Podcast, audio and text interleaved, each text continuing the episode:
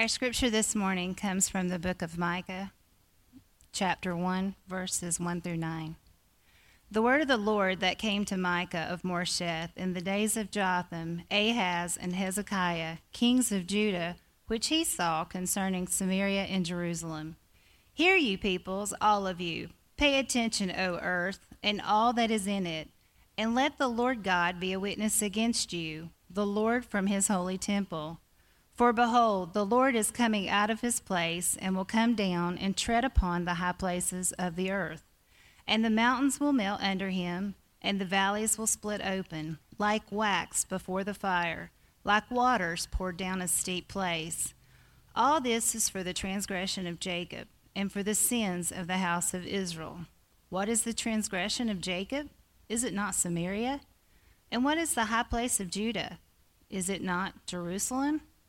Therefore, I will make Samaria a heap in the open country, a place for planting vineyards and I will pour down her stones into the valley and uncover her foundations.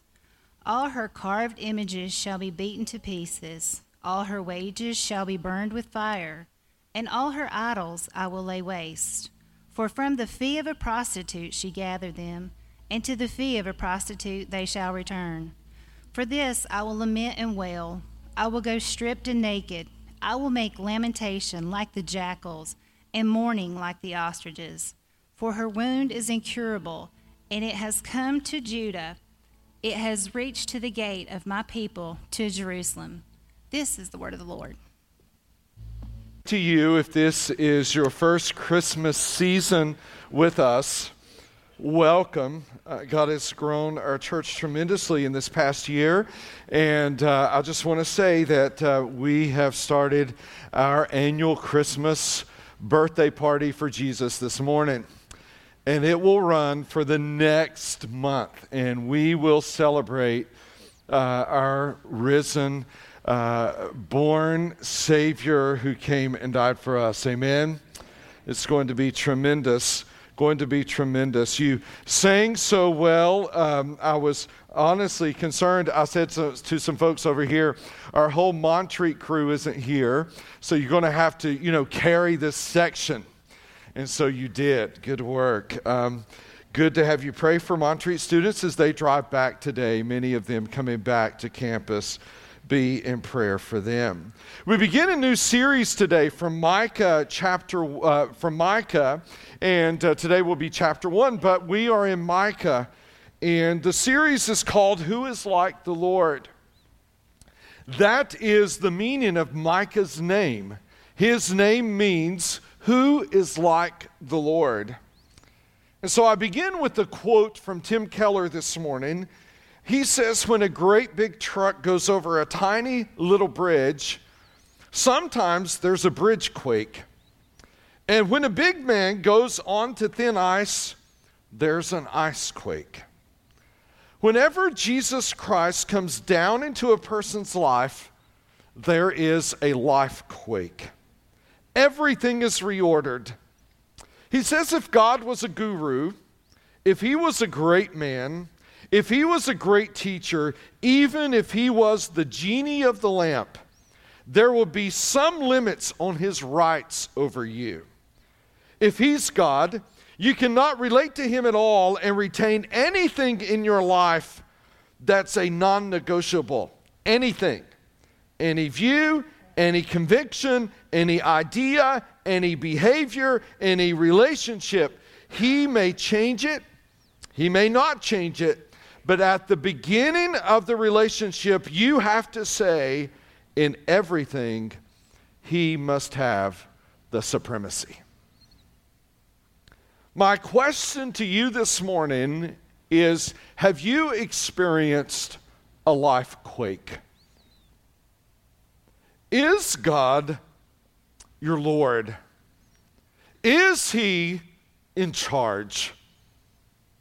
Is your life so radically changed by God that whatever He says goes? That you are open to whatever it is that He has for you.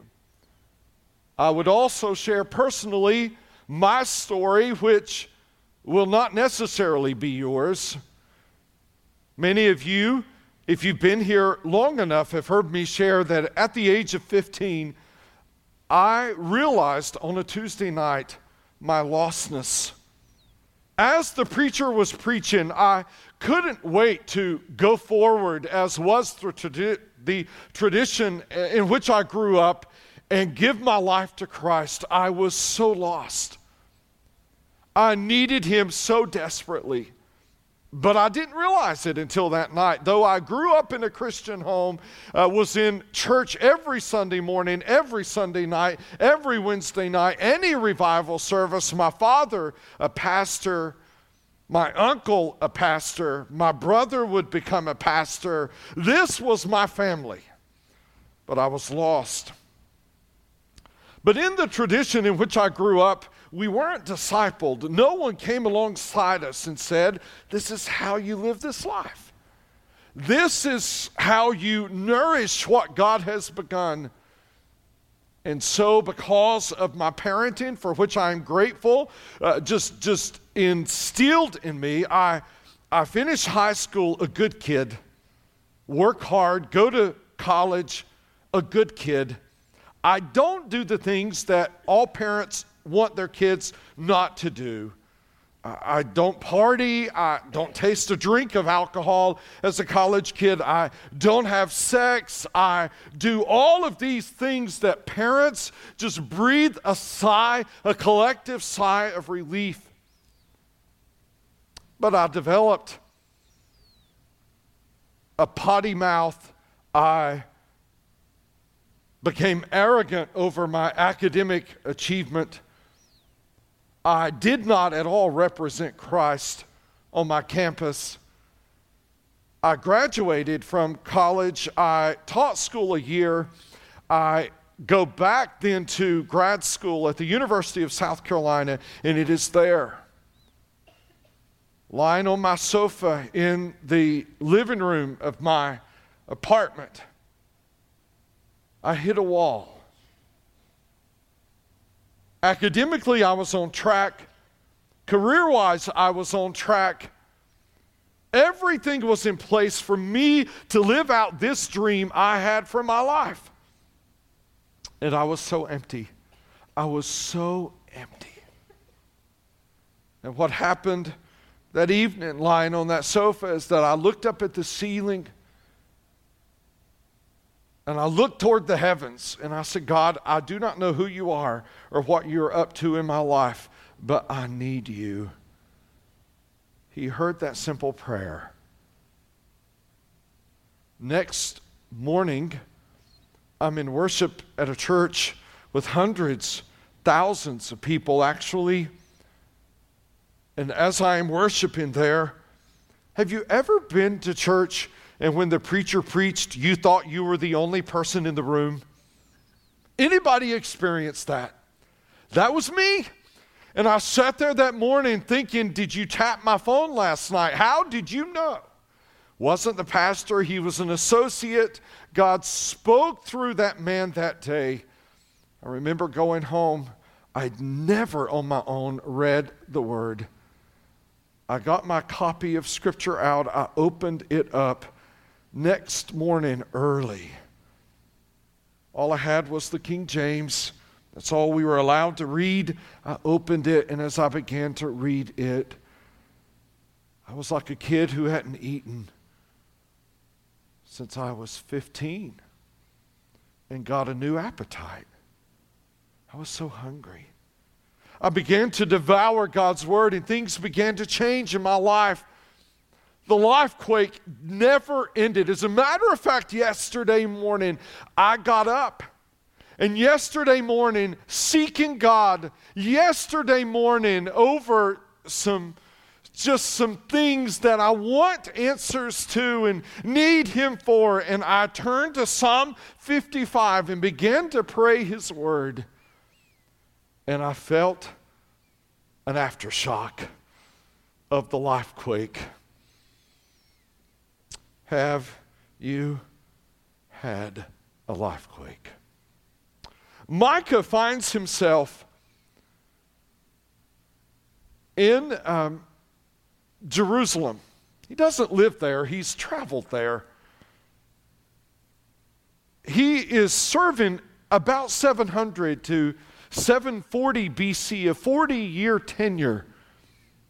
He is not the well known prophet of his day. That would be Isaiah. Isaiah is the prophet to the kings. Micah lives in an unknown town, Moresheth, somewhere between Jerusalem and the Mediterranean Sea. Israel has gone through a time of great prosperity. Solomon the king had led them and expanded them, and they were finally at peace until he messed up. How did he mess up? A lot of wives who worshiped a lot of different gods, and he began to worship those gods.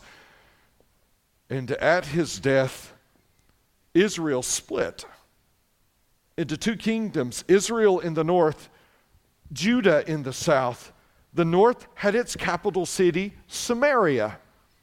The south, Jerusalem, the capital city. And that's why Micah mentions both. In chapter 1, he's prophesying to both cities. By the time we get to 2 and 3, Samaria has fallen. Assyria has come in and completely devastated Israel to the north. Micah's prophecy then moves south to his own place, Judah, and its capital city, Jerusalem. What does he say? Four, four statements, really, four aspects of his prophecy, which become the four, in a sense, points of the sermon. God is coming down because of your idolatry. And Micah says, This breaks my heart. So repent, all of you. God is coming down because of your idolatry. And this breaks my heart. So repent, all of you. Micah calls God a witness. Uh, more than one occasion in this book, Micah sets up a, a, court scene, and this is the first one. And God is serving two roles in this court He is both the judge and He's the witness. I must say to you that um, I wouldn't want God as a witness in the courtroom of my life. Why? Because He sees everything right? He sees it all. And if God sees everything, then He knows it all and He can mention it all. Is there anyone in the room that would like all the details of your life presented by God? No. No. Not at all. That's not what Micah focuses on, though. Micah says when God comes down, look at verse 4 the mountains melt, the valleys split, and waters pour down a steep place. Inanimate creation can't stand in his presence. Mountains melt, a volcanic eruption, valleys split, an earthquake, waters pour down a steep place, a monsoon or a hurricane a torrential downpour. Because God is spirit, we cannot see him, but we definitely see his effects. That's important to remember. You say, Jerry, how so? For all of you who belong to Christ and are filled with the Spirit, right? Scripture says to be filled with the Spirit.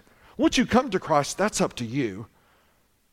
Will you be full of whatever it may be, or will you be filled with the Spirit? We see the effects. What? You love your enemies. You love God's Word. Right? People who don't know God, but then come to know God, they all of a sudden want to be in His Word like me.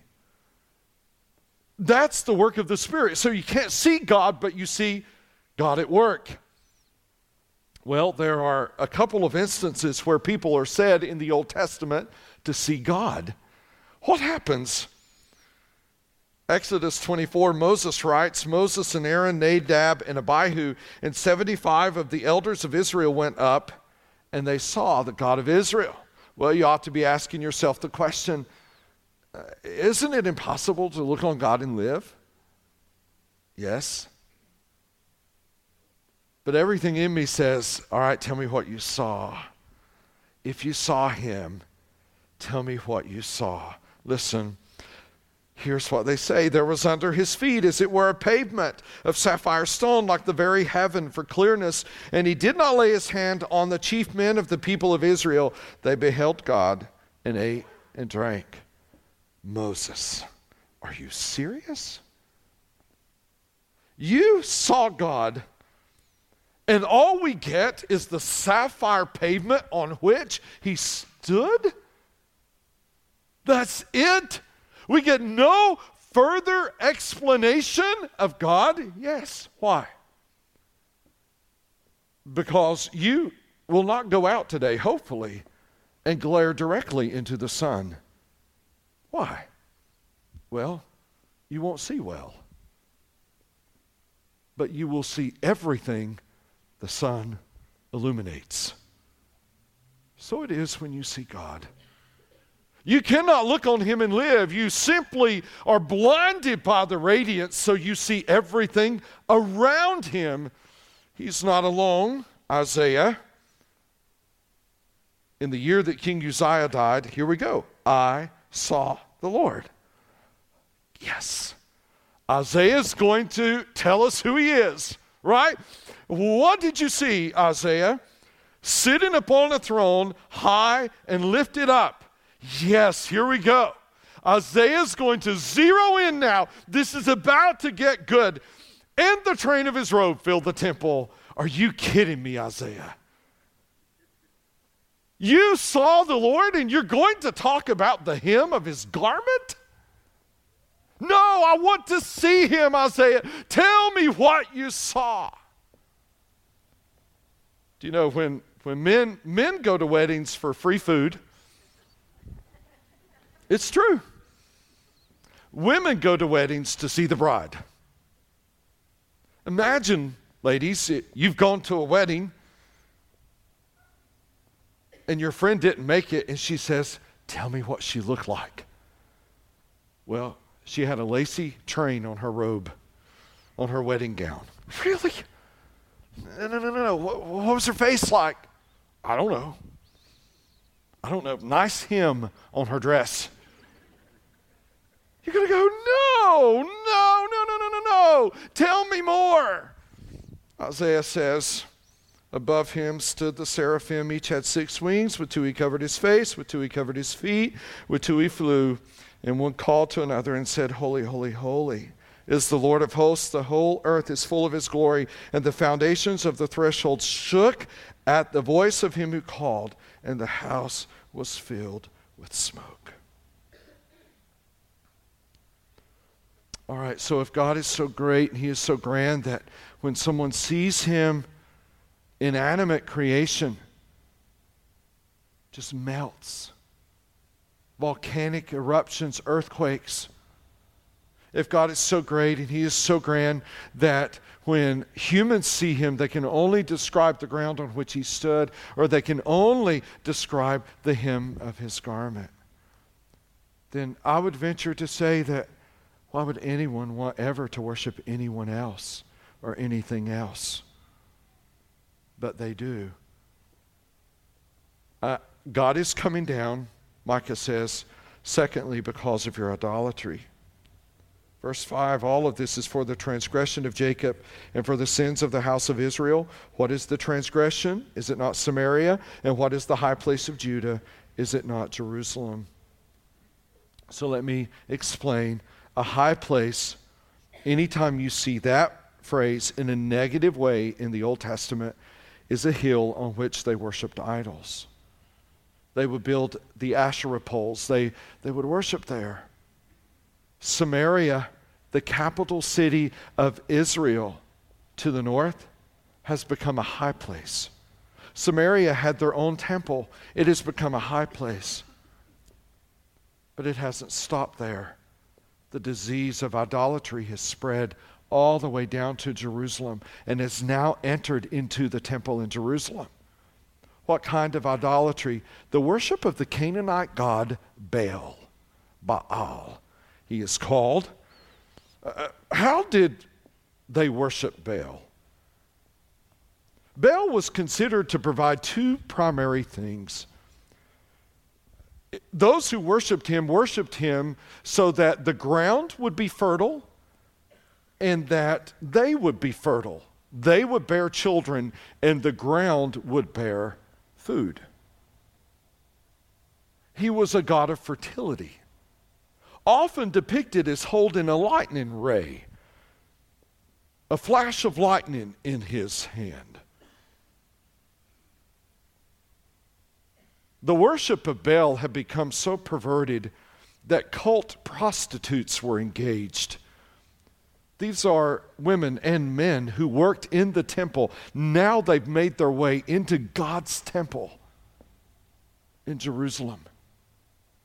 And lewd sex acts are performed as acts of worship to God. This is the same temple that God, in all of his glory, reveals himself. This is the same temple in which the Ark of the Covenant sat, where the glory of God rested. How? How do you go from there to there? Not only that, it gets worse. According to the worship of Baal, if he was not providing as you thought he should, then if you will sacrifice your firstborn child, he'll come through for you. Israel indeed engaged in child sacrifice. How? How do you get from here to here? How do you do that? How do you get from this place uh, of God's glory, just quaking the temple, to such low debauchery? How does that happen?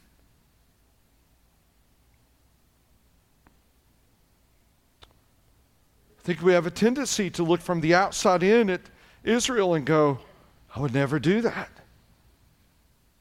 Yet I'm afraid that there are you, some of you,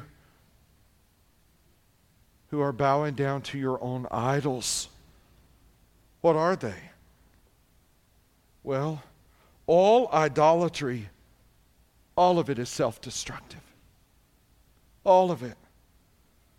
To quote Tim Keller again, his book, Counterfeit Gods, best little book I've ever read dealing with idolatry says this an idolatrous attachment can lead you to break any promise, rationalize any discretion, or betray any other allegiance in order to hold on to it. It may drive you to violate all good and proper boundaries. To practice idolatry is to be a slave. Someone has taken the tenets of his book and put them into a list. A list of potential idols. Let me read through that. As I do, listen with heart open. Perhaps you this week bow down to one of these idols. I have power and influence over others. Power idolatry. Number two, I must be loved and respected by fill in the blank. Approval idolatry. Thirdly, I must have a certain kind of pleasure experience or a particular quality of life. Comfort, idolatry. Four, I must be able to get mastery over my life in the area of control, idolatry.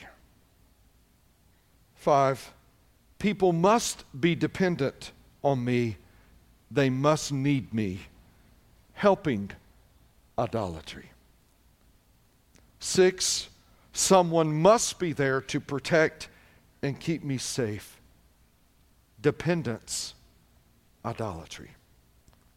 Seven, I am completely free from obligations or responsibilities to take care of someone. Independence, idolatry. Eight, I must be very productive and get a lot done. Work, idolatry. Nine, I must be recognized for my accomplishments. Achievement, idolatry. 10.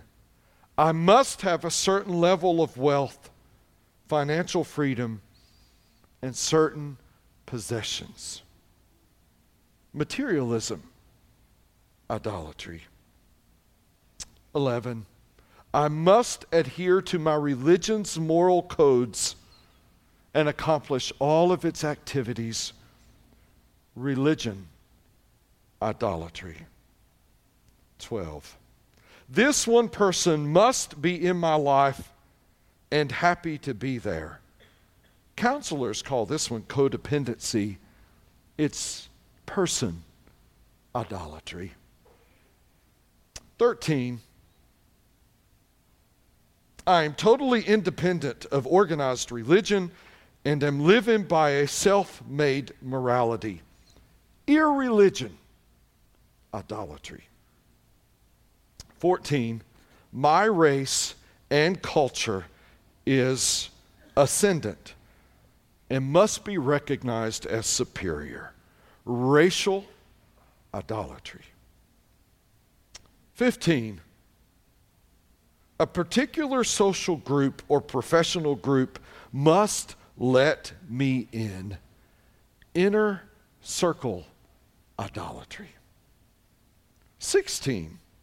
My children or my parents must be happy and must be happy with me.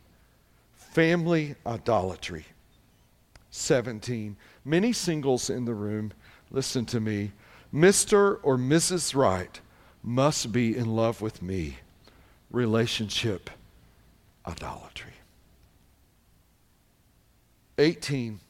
I've encountered more than one of these persons I'm about to read.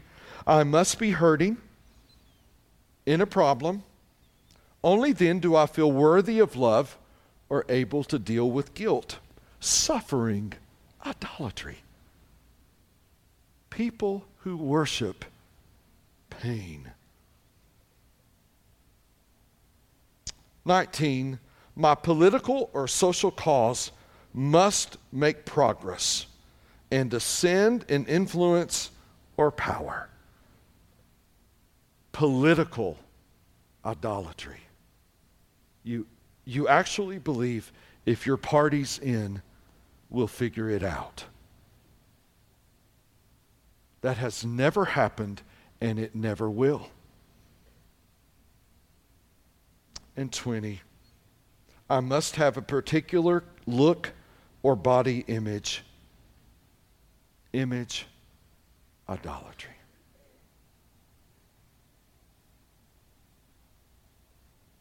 Now, all of a sudden,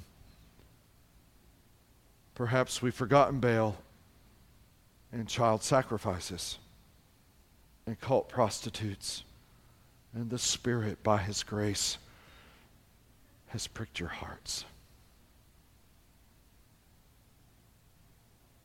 Who or what are you worshiping other than God? How severe will God's judgment be? Samaria, that great city, God will make a heap in the open country, a place for planting vineyards. He will pour down her stones into the valley and uncover her foundations. All her carved images shall be beaten to pieces. All her wages shall be burned with fire. All her idols he will lay waste. For from the fee of her prostitute she gathered them, and to the fee of her prostitute they will return. And then what does Micah say? God is coming down because of your idolatry. Number three, and this breaks my heart. Please hear me. If you delight in the demise of others, if you take joy when others fall, if you are the prophet who can point out sin and do it with eyes looking down rather than eyes looking across. You, according to Romans 2, are inflicted with the same sin. That's why you see it so readily in others. Micah doesn't do this from an up here to down here. Notice what he says For this I will lament and well, I will go stripped and naked. I will make lamentation like the jackals. I did this this week. Don't do it right now. Go Google a jackal's cry. It's intense. Mourning like the ostriches for her wound is incurable, and it has come to Judah. It has reached to the gate of my people, to Jerusalem. Uh, Micah says, I can't look here and say it's over there. I look here and say it's come home. Idolatry is now in the city gates of Jerusalem. Please hear me. If you lead a life group, if you disciple someone, or you're a pastor, God will use you from time to time to call out sin. He will use you to speak truth. If you ever do that in a haughty way, Scripture says, take heed lest you fall. As a matter of fact, Galatians says, when you call out someone else's sin, look to yourself, lest you too be caught by the same sin that you call out.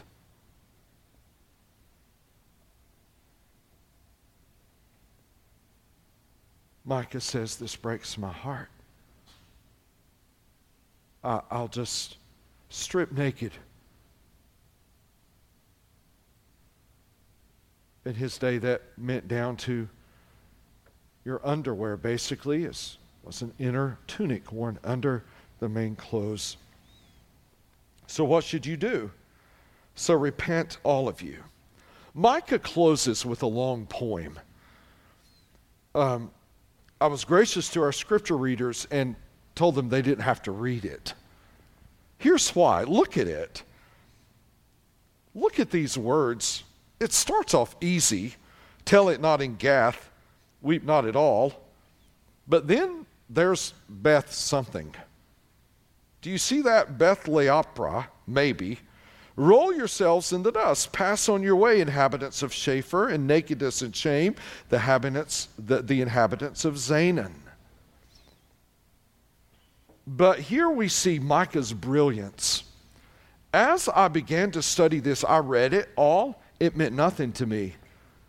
Some of you, I think, have the mistaken assumption that I have this special uh, line to God. And so I read the Bible, and all of a sudden, it all just makes perfect sense. And then just magically, a sermon appears. It's not like that at all.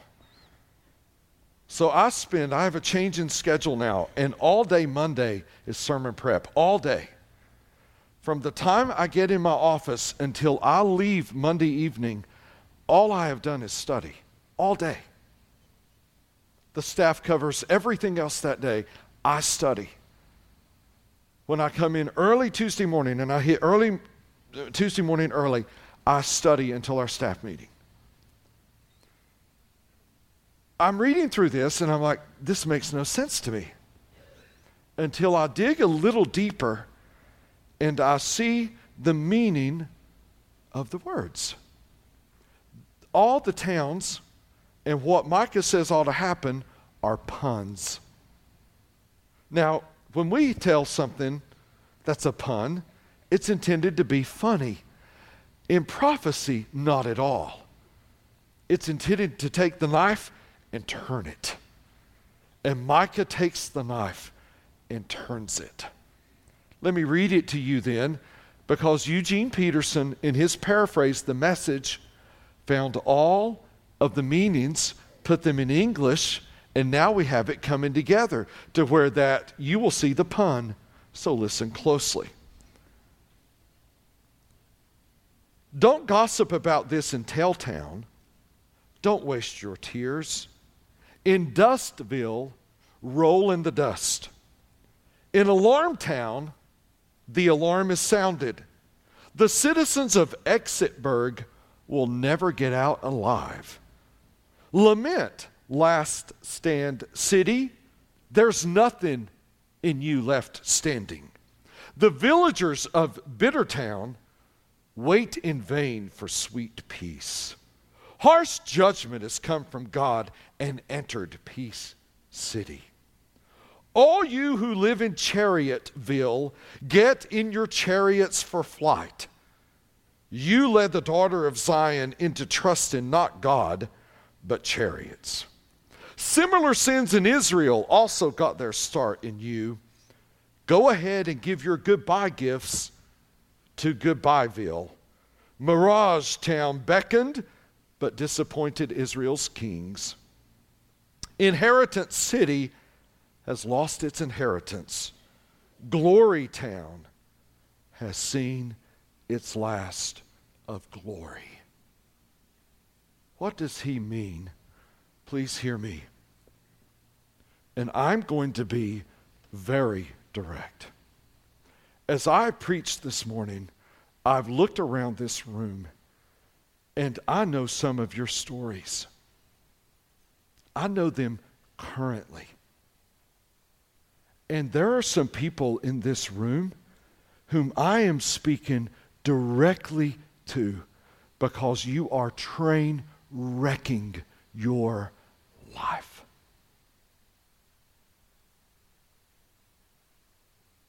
You know who you are.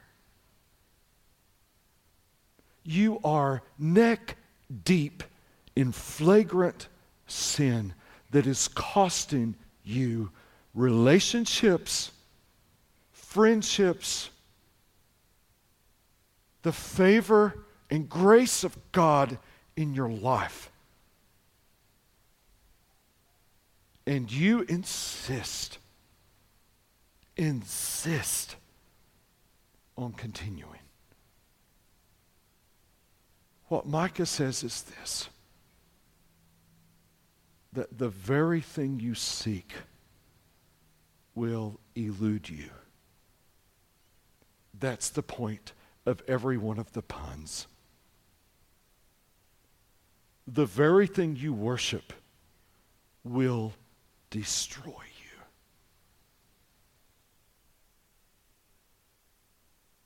The very thing on which you feast will eat you alive.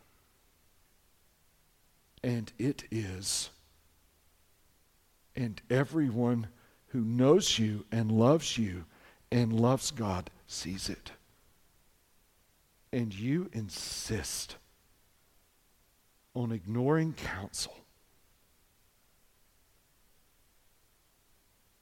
God has warned you.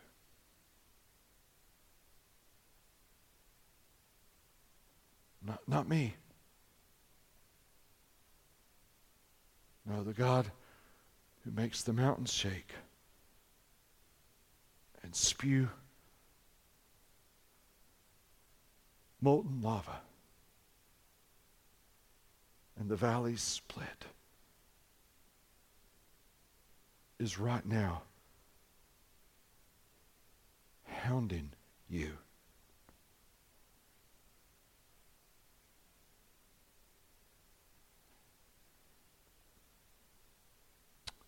There are also names in front of you. Last week, we asked you to write names down of people who are lost, unchurched, that you'd love to see join you in worship on Christmas Eve. Do you know that you wrote down 416 names?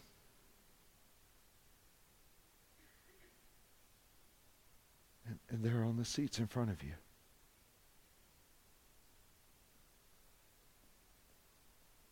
You see, this message says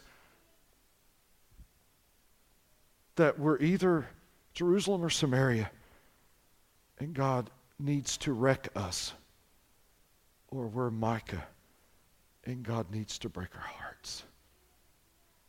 None of us escapes this sermon, do we? None of us. There's an old sales saying that goes like this If I can see Joe Jones through Joe Jones' eyes, I can sell Joe Jones what Joe Jones buys. I was mentored for a year by Dr. Mark Corts, pastor of Calvary Baptist in Winston. Great pastor, 38 years almost he spent in that pulpit. Dr. Corts added to that statement this If I can see Joe Jones through Joe Jones' eyes, I can help Joe Jones his potential to realize. But then he took it one step further and he said, If I can see Joe Jones through God's own eyes, I can help Joe Jones before Joe Jones dies. I'm just asking you to look at the names in front of you and say, God, would you help me to see them through your eyes? You see, what, what Micah did is he stood in Jerusalem and he looked out toward the Mediterranean Sea and he named all the little towns until he got to Jerusalem. Every Sunday we have people. I met a brand new family this morning who drove here from Lake Lure. We have several families who draw from Lake Lure, others from Morganton, others from Black Mountain, others from up in Spruce Pine. And then there are folks from Nebo and Glenwood and Pleasant Gardens and Marion and Old Fort. And what, what Micah did was to take the, the distinctive of each town and describe its demise. It broke his heart. The last thing I want to see, the last thing, please hear me, is Lake Lure and Marion and Old Fort and Nebo and Glenwood and Pleasant Gardens, Black Mountain, and Spruce Pine and Morganton to fall apart. I want God to visit us. Don't you? I want His glory. I want His favor. I want His grace to flow through our city streets, through the valleys and the hills. And that's what I want to see. You say, Jerry, is there any hope? Micah 1:16 says there is. Some of you've got a head start on this. Make yourselves bald. Eugene is well on his way. I'm right behind him. Yeah, Joe. Joe might be ahead of most of us except for Ray. I think Ray's there. Make yourselves bald and cut off your hair. For the children of your delight, make yourselves as bald as the eagle, for they shall go from you into exile. Why? It was a sign of repentance. When someone was repentant, he cut his head just a, just a spot and when people would see the, the shaved spot, they would go, ah, oh, he, he's repentant. Micah says, This is so bad, a shaved spot won't do. You've got to cut it all off. just as bald as an eagle, shave your head. So I want to say to you this morning that you've got to do that. Not literally shave your head, show signs of repentance, sorrow. Sorrow. Let me give you a practical thing and I'll be done. You say, Jerry, you've nailed me this morning. And you said, This is Christmas. Gee, thanks. Micah gets better, I promise. But here, C R O P, write it down. This is huge. I cannot leave you hanging. I must tell you how to crop sin out of your life. C R O P. From Robert McGee's work, Search for Freedom. C is to confess. Confess. When God points out sin, say, Yes, God, you got me. It's sin. It's number one. R, repent. Repent is the negative side of getting rid of sin. It's turning away from, right? So if that is sin, God calls it out, you say, Yes, God, it is. And you turn and go that way. It's negative. It's what you don't do that you were doing, right? But most people stop there and they get right back into sin. Oh, obedience. Obedience. What is obedience? All right? So if this is sin, and that's what you were doing, and God calls you out for it, you agree with Him, that's confess. You turn, that's repent, but you don't stay here. Why? You're going to focus on what? Sin. And if you focus on sin, what will you end up doing? Sinning. Right? Some of you are hungry right now. You're like, will he ever get finished?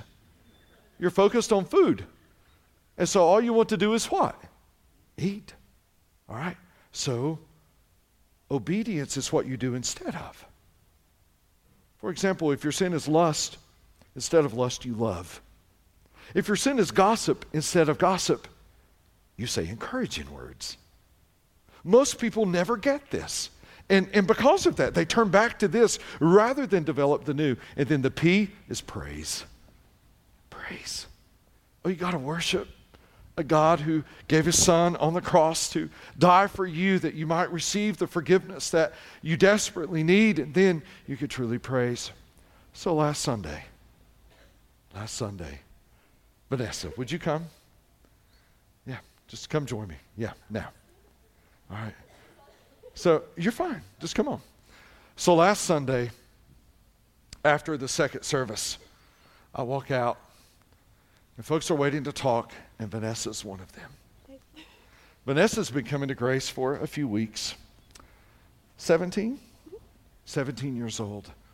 Tears were streaming down her face.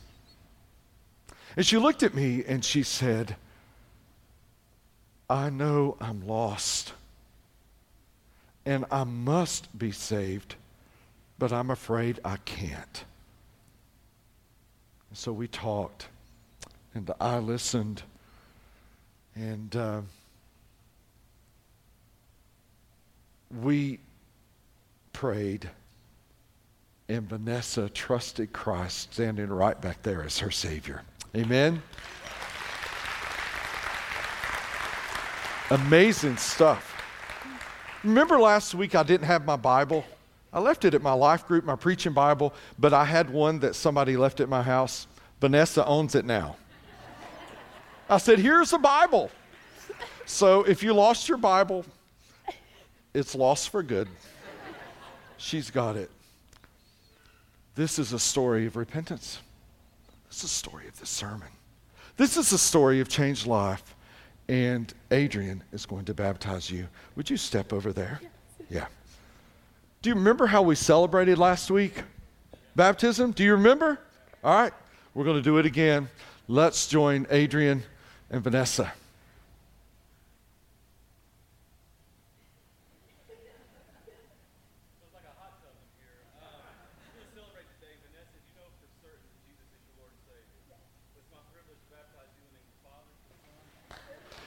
Amen. Woo! Woo! Yes.